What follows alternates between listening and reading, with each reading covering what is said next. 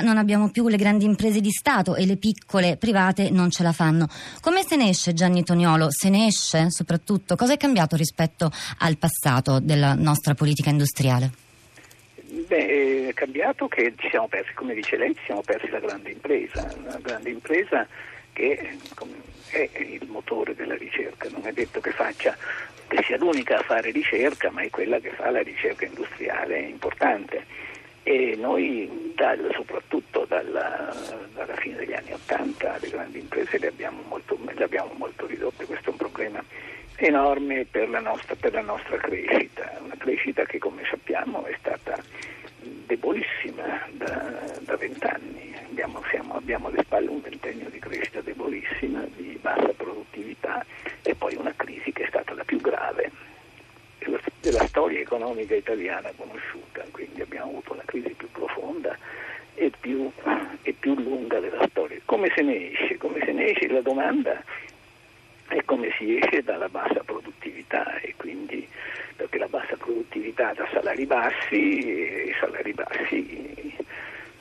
spingono necessariamente, anche quando un giovane ha lavoro, spingono se può, forse se vuole migliorarsi, anche andare all'estero e questo è un po' il tema di questi.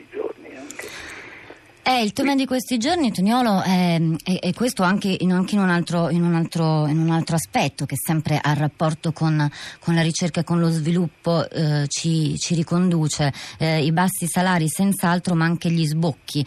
La, il nostro tasso di formazione non è, non è altissimo, anzi il nostro, anche il nostro numero di laureati non è sufficientemente alto, eh, ma quelli che si laureano eh, spesso si spostano non solo per i compensi per gli stipendi, ma anche per trovare materialmente sbocco ai loro studi e alla loro formazione, Toniolo? Non c'è dubbio, non c'è dubbio. Alcuni giovani vanno all'estero per scelta e questo va benissimo, eh, molti ci vanno per necessità o perché non trovano lavoro o perché non trovano un modo adeguato di eh, realizzare quello che hanno, sono riusciti a studiare, quello che con una brutta parola si dice il proprio capitale umano.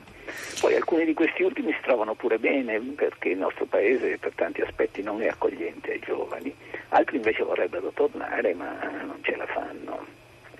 E quindi bisogna, bisogna, bisogna fare qualcosa adesso anche per le università italiane. Io credo che eh, l'università italiana che sta migliorando secondo me, ma sta migliorando a una velocità inferiore a quella degli altri paesi e quindi eh, il divario tra il clima intellettuale, culturale, di ricerca, eccetera, che si trova in molte università straniere è superiore a quello che si trova in molte università italiane, senza naturalmente voler denigrare, anzi, quelle, eh, quelle eccellenze, come si usa dire, che poi pure ci sono assolutamente anche nel nostro paese, ma sono troppo poche.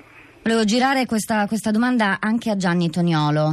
Eh, individua gli stessi due punti critici di, di Viesti rispetto a questa, eh, questa proposta, questo, questo, progetto di Industria 4.0. È questo secondo lei il punto su cui eh, premere, Toniolo? Beh, Viesti ha perfettamente ragione.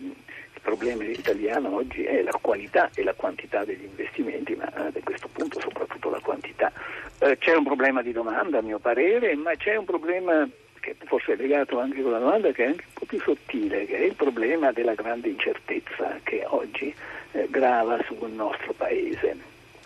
Eh, l'incertezza circa all'estero si domandano a volte, ma lo scrivono poi sui giornali più autorevoli, se l'Italia resterà nell'euro o meno.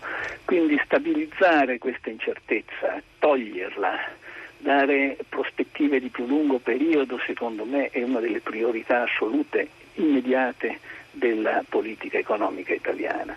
Poi c'è il problema degli investimenti, gli investimenti pubblici sappiamo li abbiamo sacrificati a un contenimento dei consumi, eh, della, caduta dei consumi durante la crisi e questo adesso è qualcosa che noi paghiamo moltissimo. E l'elevato debito pubblico evidentemente ci rende estremamente difficile pensare che, eh, che ci siano investimenti, grandi masse di investimenti pubblici possibili. Immagino che attrarre investimenti privati creando un clima di maggiore stabilità e creando un paese un po' più accogliente dell'investimento privato eh, sia forse la strada. E che dice degli investimenti esteri? È proprio ieri la notizia, per esempio, il, il Qatar non ha dimostrato un particolare interesse, sembrerebbe investire Vabbè, in Italia. Quelle sono imprese, sono imprese, ma in genere sono imprese che non funzionano, ma eh, invece il, eh, l'investimento eh, straniero funziona in Italia, purtroppo ce ne sono troppo pochi, ma l'investimento straniero funziona perché le imprese, spesso le imprese che hanno dei capitali stranieri sono quelle con produttività più elevata, quindi noi dobbiamo cercare di attrarne molti di più di quelli che finora sono venuti da noi. Siamo molto indietro rispetto agli altri paesi come attrattività di investimento straniero.